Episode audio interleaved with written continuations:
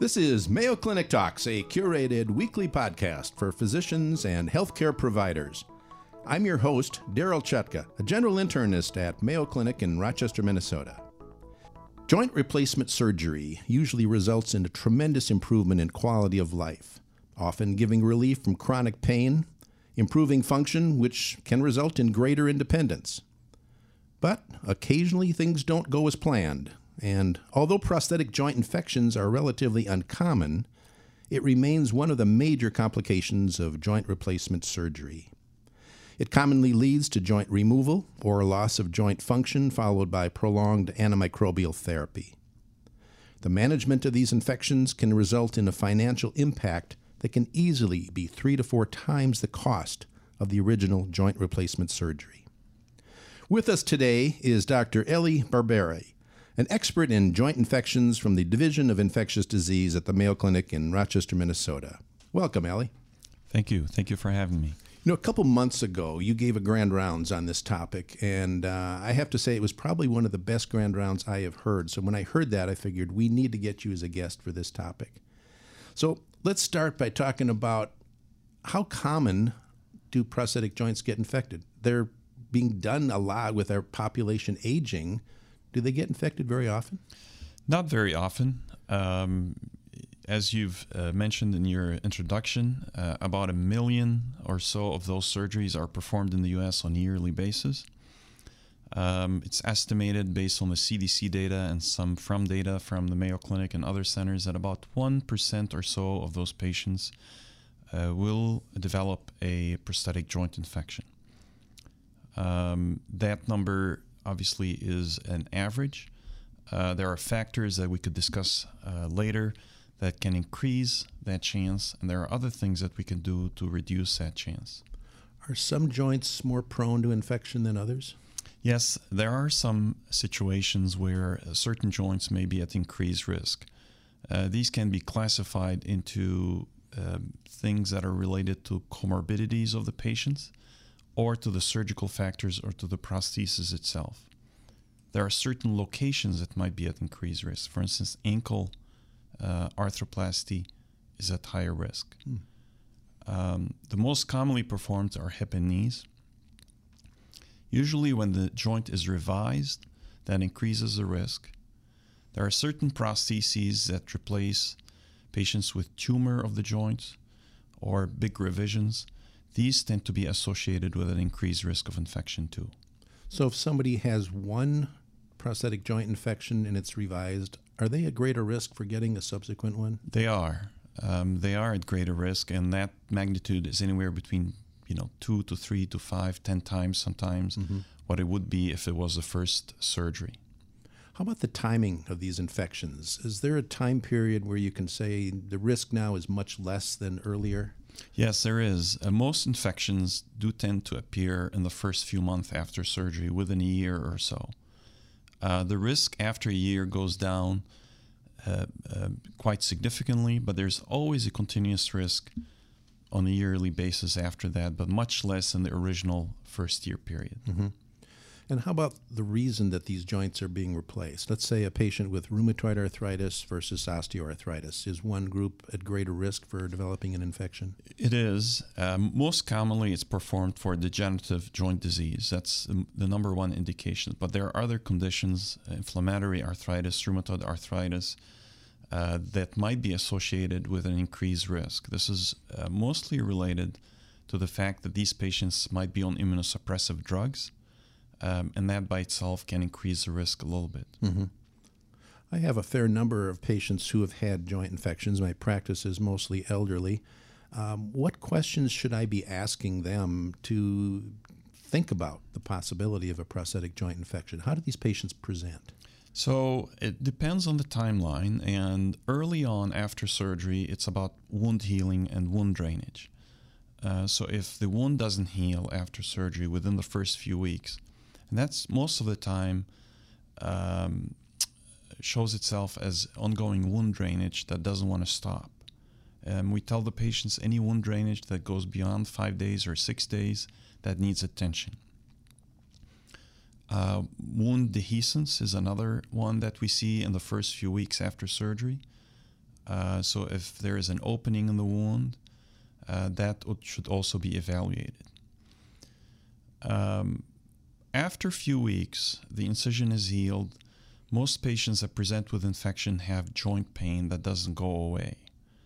Um, and that joint pain is persistent. It's usually at night um, and is um, not affected by uh, activity or physical activity. That is one way to distinguish between an infection, pain due to an infection, versus pain due to surgical uh, pain or uh, sometimes non infectious complications. Mm-hmm. So, how do we diagnose these joint infections? Uh, what about physical exam? What do we find on exam? So, early on, we look at the wound itself. Um, is there uh, is the incisions well healed? Is there any drainage? As we've stated, is there any redness? Um, beyond that, um, not a lot of local uh, findings. Sometimes increased warmth can be present, but that's also pretty common um, after surgery, so that may not be very uh, helpful. Um, then we very often in these patients, especially after a few months, we rely on diagnostic testing. Mm-hmm. And we can divide those into laboratory testing, joint aspirate fluid testing, and imaging. With the joint aspirate testing, we often look for the number of cell count and neutrophils. And note here that in patients with prosthetic joint infection, the threshold to, the, to diagnose an infection in the cell count is much lower than patients with native infections, uh, in the magnitude of 1700 uh, to 2000 total nucleated cells. And we also look at the percent of neutrophils in that fluid, um, anything above 65 or 70 percent. Uh, neutrophil count is considered diagnostic of infection. This is usually the cutoff of patients that are few months after surgery, six months after surgery. Early after surgery, the cell count is naturally higher and the cutoff is much higher. Mm-hmm. We could do other testing on the joint fluid. There are a number of inflammation markers and protein that we can test, uh, alpha defensin, um, uh, CRP in the joint fluid itself, and so forth, that might be helpful. We also look at the culture results that we obtain from the joint fluid, um, and that uh, is usually diagnostic when we culture something. So it sounds like the joint fluid analysis is really the definitive diagnostic test. Correct. So we often look at clinical symptoms, uh, general laboratory testing such as sed rate and CRP. If they're elevated, there are clinical symptoms, then we proceed with an aspirate mm-hmm. for cell count. What do x-rays of these joints look like?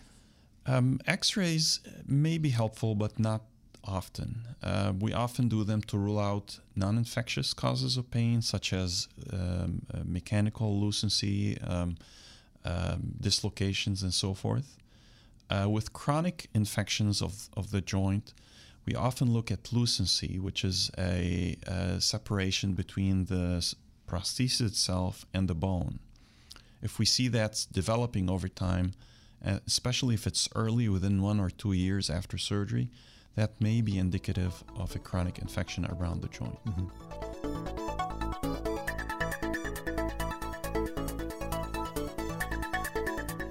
Today's podcast is sponsored by Mayo Clinic's online CME.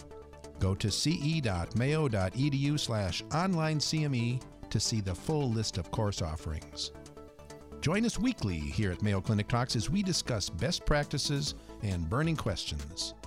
Subscribe today using Apple Podcast, Spotify, or whatever app you're currently using.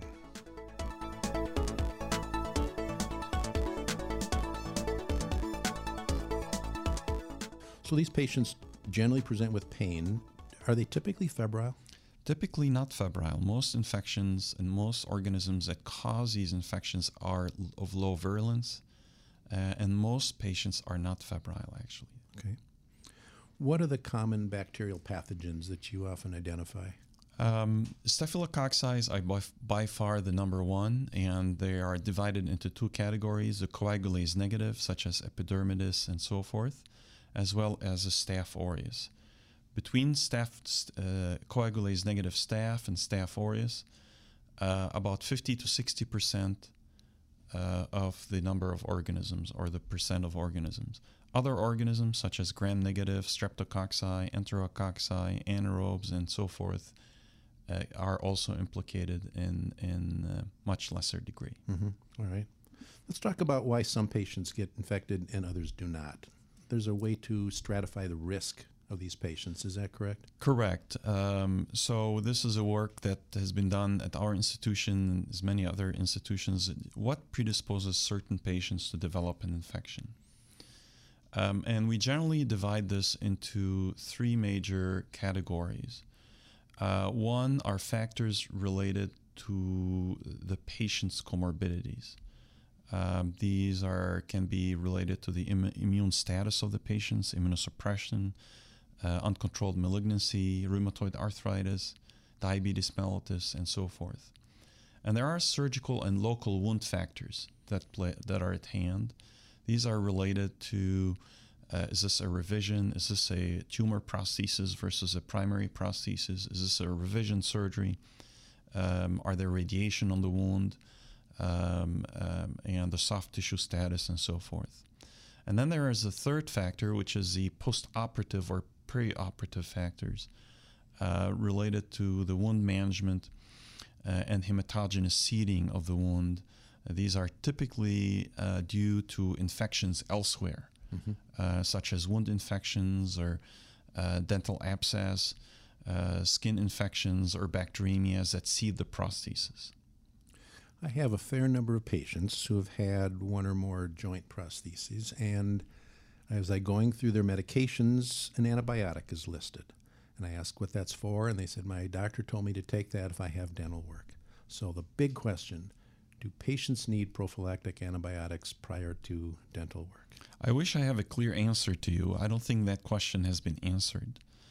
Um, the there are a number of guidelines that were recently published that, um, in general, advise against that practice. Um, the data to support the use of antibiotics uh, is not there. Uh, there is epi data, case control studies, large cohort studies that showed that use of antibiotics to prevent infection in the setting of dental procedure uh, uh, is not effective. Um, and we do know that uh, use of antibiotics on a larger scale um, has global health implications in terms of C. diff and antimicrobial resistance and so forth.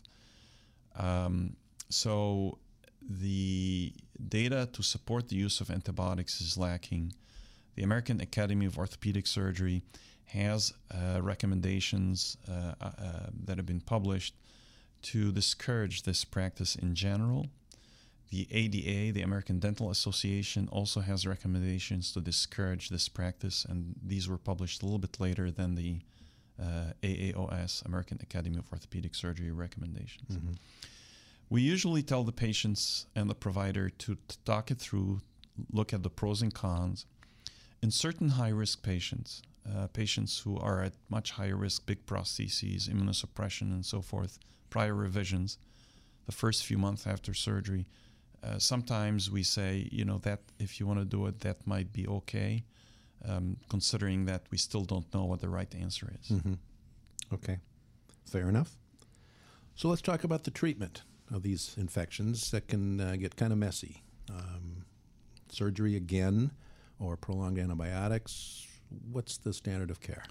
Um, the management of patients with prosthetic joint infections requires a team. Um, it requires an orthopedic surgeon, uh, an infectious disease specialist, an internist, um, sometimes plastic surgeon, and microbiologist to advise the best strategy.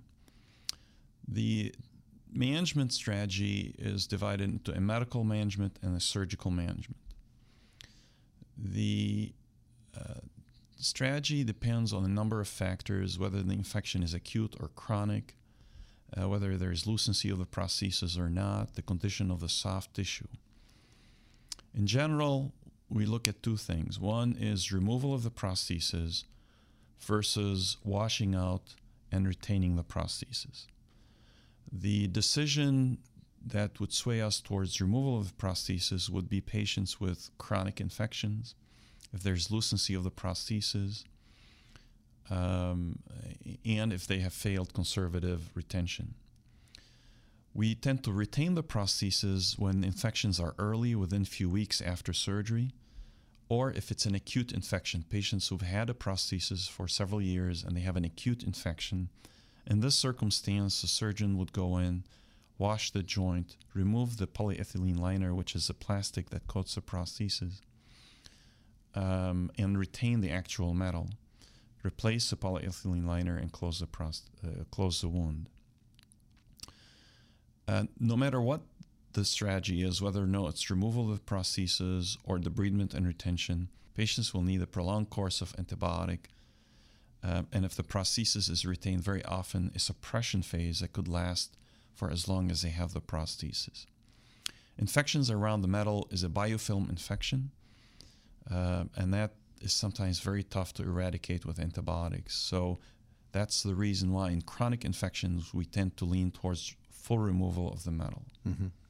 And the long-term use of antibiotics is going to be oral. It's not going to need. They're not going to need IV antibiotics. The initial phase is usually with an IV. Usually that can be anywhere between four to six weeks. Uh, although newer data um, uh, is suggesting that we could use shorter duration of intravenous antibiotics. Um, uh, and if the prosthesis is retained, we give oral antibiotics for years. Mm-hmm. How about resistant organisms? Are you seeing much of that? Increasing number of patients that we're seeing have a resistant organisms. Um, gram-negative uh, resistance is increasing uh, throughout the country, and that's affecting uh, bone and joint infection, in particular prosthetic joint infection. Uh, we tend not to have a lot of uh, good oral options to suppress these patients, and that might be another indication for a complete resection of the mm-hmm. joint. Okay. So, if you had to summarize for our audience the presentation, the evaluation, and then treatment of prosthetic joint infections in just a few sentences, how would you do that? Um, so, patients typically presents with two major syndromes. Uh, one is the early postoperative infection after surgery, and that usually presents with wound drainage, wound dehiscence, and wound healing complications. After that, patients sole symptoms may be just joint pain. A fever is typically lacking. When we suspect a prosthetic joint infection, we re- often recommend laboratory testing such as sed rate and CRP. Um, there are some other tests that we can do too. If these are elevated, we often proceed to an aspiration of the joint. Uh, we look for cell count and differential, and we often look uh, to culture that fluid nine out of 10 times we are able to establish the diagnosis through these means. Once the diagnosis is established, a discussion is in, uh, can ensue about the proper management strategy. The decision is about retaining the prosthesis versus removing it. In acute infection or early infection, we often tend to lean towards saving the joint, washing it out, and changing the liner. In chronic infections, patients who've had symptoms for weeks, um, or when the, uh, the prosthesis is loose on the x ray, we often lean towards removal of the prosthesis. In either case, a course of four to six weeks of antibiotic is administered. When the prosthesis is removed, we place a spacer, the surgeon places an antibiotic spacer and then a second stage is often advised to reimplant the prosthesis after the patient has received a course of antibiotic. That's called two stage exchange. We've been discussing prosthetic joint infections with Dr. Elie Berbari, an infectious disease specialist at the Mayo Clinic in Rochester, Minnesota. We now have over 60 topics of interest to primary care providers in our Mayo Clinic Talks podcast library. You can access all of them at ce.mayo.edu or your favorite podcasting app. Elie, thank you so much for joining us today. Thank you for having me. If you've enjoyed Mayo Clinic Talks podcasts, please subscribe. Stay healthy and see you next week.